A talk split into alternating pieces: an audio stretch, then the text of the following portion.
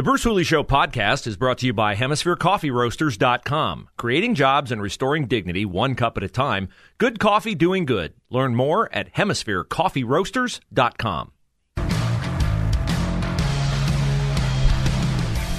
Well, we have a lot of catching up to do and a lot of looking forward to do. As the Bruce Hooley Show has returned from a week's vacation, Aaron and I are back and glad to be with you here on 98.9 The Answer. And we are eager to interact with you uh, on the topics of the day, which, of course, will involve locally crime, because that's always one of the top stories. But are we a crime ridden city if our local newspaper chooses not to write about it? or chooses to tell you all the great things that are going on in the city. Uh, we will discuss the lunacy of that and also catch up on the fact that a couple of brave mothers who stuck up for their kids and took on the Columbus Academy School Board uh, have now gone national with their story on the Blaze, on Tucker Carlson, on Fox News Fox and Friends. And uh, this same controversy, critical race theory, is bubbling at Olentangy, at Hilliard, and in many other places. So it's nice to be back. Uh, I'm not going to say that I'd rather be back than be on vacation because I'm not crazy. I did enjoy my time off. And uh, some of the projects around the house that needed my attention uh, have now been tended to, although there are some that still remain. So it's nice to be back with you here on the answer, and you are invited to participate in our conversation at 844 Talk 989. 844 Talk 989. At 533 today, uh, we will talk with a remarkable young woman. Her name is Megan Rose, and Megan is a fellow at the Manhattan Institute. And she is uh, somebody that I think our city fathers would do well to talk about because she has written a piece on the uh, cityjournal.org called Jobs Without Takers. And we have a lot of that going on in our nation, in our community. A lot of people are trying to hire, can't find people to hire. Uh, she has run a faith based initiative uh, that I think would solve a lot of the problems that manifest themselves in the crime that we talk about in our community and in the problems that are plaguing a lot of our particularly inner city communities here. So I look forward to talking to Megan at 5:33 today. Uh, yes, I did disengage from reading local internet sites for a week. And it was good for my brain. It really was. It was good for my outlook. I did a lot of hard physical labor. And today, uh, getting back into it, I said to myself, well, uh, I can't say I'm shocked by what I'm reading, but I can officially say today that in a year, 2021, where we are now approaching, I think I've lost count, what, close to 110 homicides probably three months ahead of last year's record pace. Uh, there is one more homicide to report, and that is the unequivocal, unimpeachable, most assured death of journalism, print journalism, at uh, the Columbus Dispatch. Uh, two stories today, as if I needed two. One would have proven it, but they decided to give me two. Confirm this fact. Uh, one about what they and city leaders consider a issue with a disparity between crime among young African Americans and young whites in terms of who's in the system and who's not in the system. Um, they must get these numbers to balance out. They must get these numbers to match up. Reality has no impact in their mind on explaining why we have more young black kids arrested than we do young white kids arrested. Now, hear me clearly on this. I'm not saying that young black kids are more predisposed to crime than young white kids. I'm saying in our communities, we have many more communities in our city that are plagued with the kind of problems that drive young people to engage in criminal behavior we have more young black kids who are impacted by that than we do young white kids. We have a higher single mother rate, absent father rate, however you want to characterize it, in the black community than we do in the white community. The white community is not immune. Hilltop's a very rough area. It's not a safe place to go. Uh, certainly after dark, or even anywhere close to dark, or even sometimes in the light of day, as we've had people shot in the hilltop, young kids, virtually every age group shot.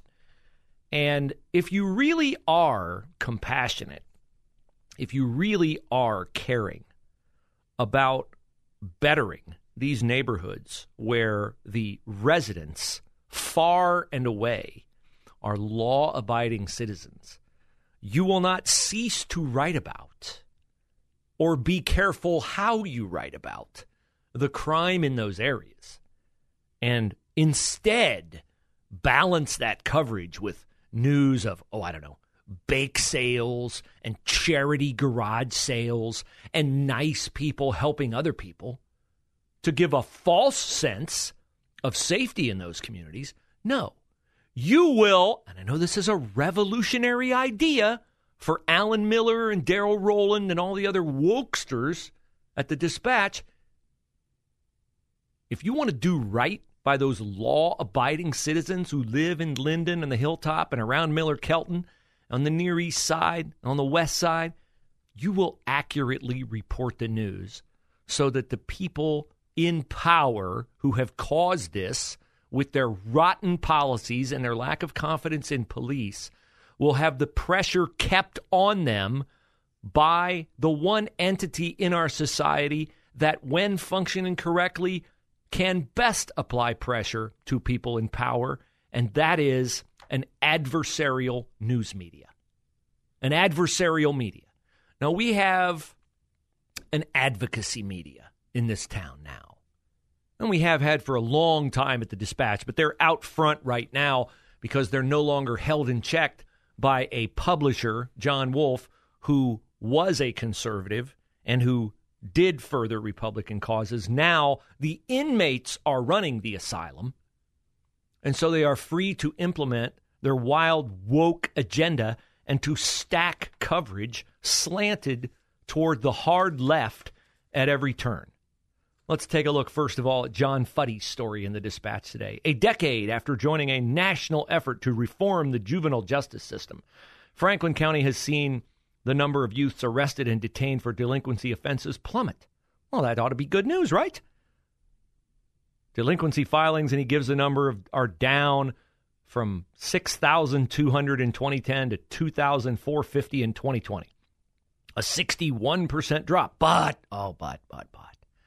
While celebrating those numbers, court officials remain frustrated by the lack of improvement in one critical area. Black youths continue to be charged and detained at a far higher rate than their white peers. So I would ask, what's the insinuation here? Are they being framed? I know you would love to sell this as systemic racism, as implicit bias, but the fact of the matter is, particularly in this era, if you get arrested, you pretty much worked at earning your arrest. I don't see our news reports flooded with claims of unjust arrests. Don't we have a plague of carjackings in the city of Columbus? Yes, we do. And we have a plague of homicides in the city of Columbus? Yes, we do. Do we have a higher single mother, absent father rate in black community than we do in the white community? Yes, we do. All those things lead to higher arrest numbers among black juveniles than white juveniles. It's not anyone's fault. It does not speak at all to anyone's inherent, inborn capacity, uh, propensity to commit crimes. It is wholly a matter of upbringing or lack of solid upbringing or whatever. It's a problem that instead of being ignored or trying to be artificially balanced, needs to be addressed. Needs to be addressed. But this story just goes through backflips and cartwheels trying to say that there's some kind of a problem because the numbers are out of balance, which is inane and stupid. Which brings me to Alan Miller's piece, the dispatch editor, who says that there is more to any city or neighborhood than the latest crime that happens in them. Of course, no one would argue that. Hundreds of thousands of law abiding people live in this city, including thousands in neighborhoods where poverty and crime are more prevalent than in others. Yes. So then he says, it's not a fair reflection of those neighborhoods and the people who live in them when the majority of news stories from those neighborhoods are about crime. That is one reason we are changing the way we cover neighborhoods and crime. So, what they are going to be doing at the Columbus Dispatch is they're going to be reclassifying what news is. Now, I don't know what, to what extent they're going to take this. I don't know to what ridiculous extent they're going to take this. But if they want to apply this same standard to all areas, then I would presume that they will send someone out to John Glenn International Airport and they will write a glowing story about every airplane that lands safely. Now, there's a reason why they don't do that because that's not news. That's not out of the ordinary. That is expected.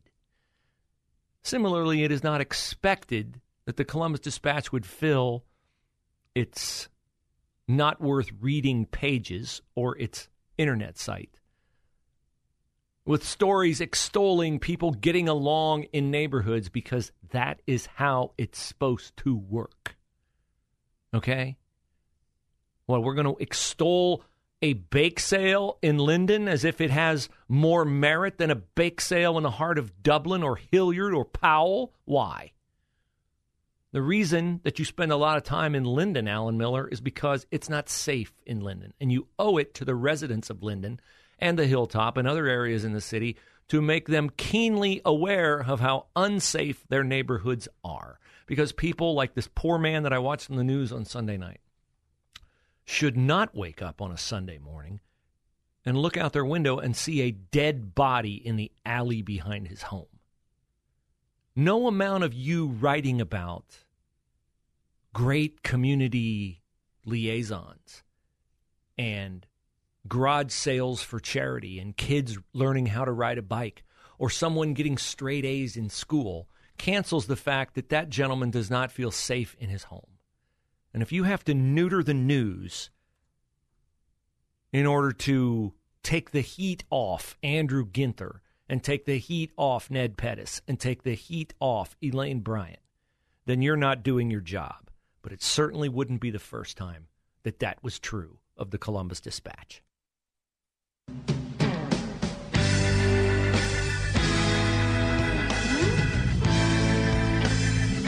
It is 523 on the Bruce Hooley Show. Glad to have you along. We are back from vacation. Nice to be here. And a reminder that while the culture war is over, uh, I hate to tell you, the culture lost. Yes. Well, we're losing. If you'd like to know more about how, uh, then sign up to win a free book, Speechless Controlling Minds Controlling Words, Controlling Minds by Michael Knowles. I listen to Michael Knowles' podcast frequently. I can uh, tell you that I'm sure uh, his book is going to be phenomenal. Um, so he exposes the um, diagnosis and the losing strategy that we've fallen for and shows how we can change course and start winning. It's the book of the month at 989theanswer.com. 989theanswer.com. Make it happen. Go to the website now, and you can find our podcast there under the podcast link. You can find the discount shopping club there. A great place to go every day. 989theanswer.com. Columbus City Council meets tonight, and you can get back in for the first time in a long time. But not all of you. They are limiting it to 20 people. Uh, they are meeting right now, in fact. And um, they would prefer you submit a written testimony. Now, what are they doing tonight at Columbus City Council? Well, uh, they're going to do what Columbus City Council is uh, bent on doing righting past wrongs. They will vote on legislation aimed at steering more city contracts to businesses owned by women and minorities. You say that sounds racist. Yes, it is racist. But of course, no one will call them on them because it's not. I call them on it because it's a it's a good thing if you stack the deck toward uh, businesses owned by minorities. Um, they did a study in 2019 that they paid some California firm, I'm sure hundreds of thousands of dollars, to tell them what I would think a simple inspection of their city files could tell them, which is that there were significant disparities for minorities and women in competing for city construction and professional services work. So, whenever there's a significant disparity, I think it's a good idea to ask how could that be explained? Certainly, it could be explained by the fact that they preference businesses owned by white men. No doubt about that. That is a possibility.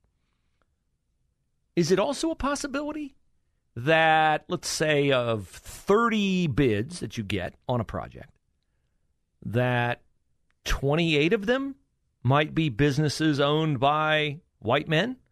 One of them might be a minority owned business, one of them might be a business owned by a woman. Is that possible? I would say that is possible too. In fact, I would say that is highly likely. So typically, when you bid these city contracts, what are you looking for? Well, I would hope if you're stewarding our tax money uh, wisely, you would be looking for the lowest bid balanced against the competence of the business. Sometimes a ridiculously low bid is suspicious because you say, well, I don't know, why, why are they, let's say in this terms of a city contract, might be a million, some several million dollar contract. Why are they 200,000 lower than someone else? That makes me a little suspicious.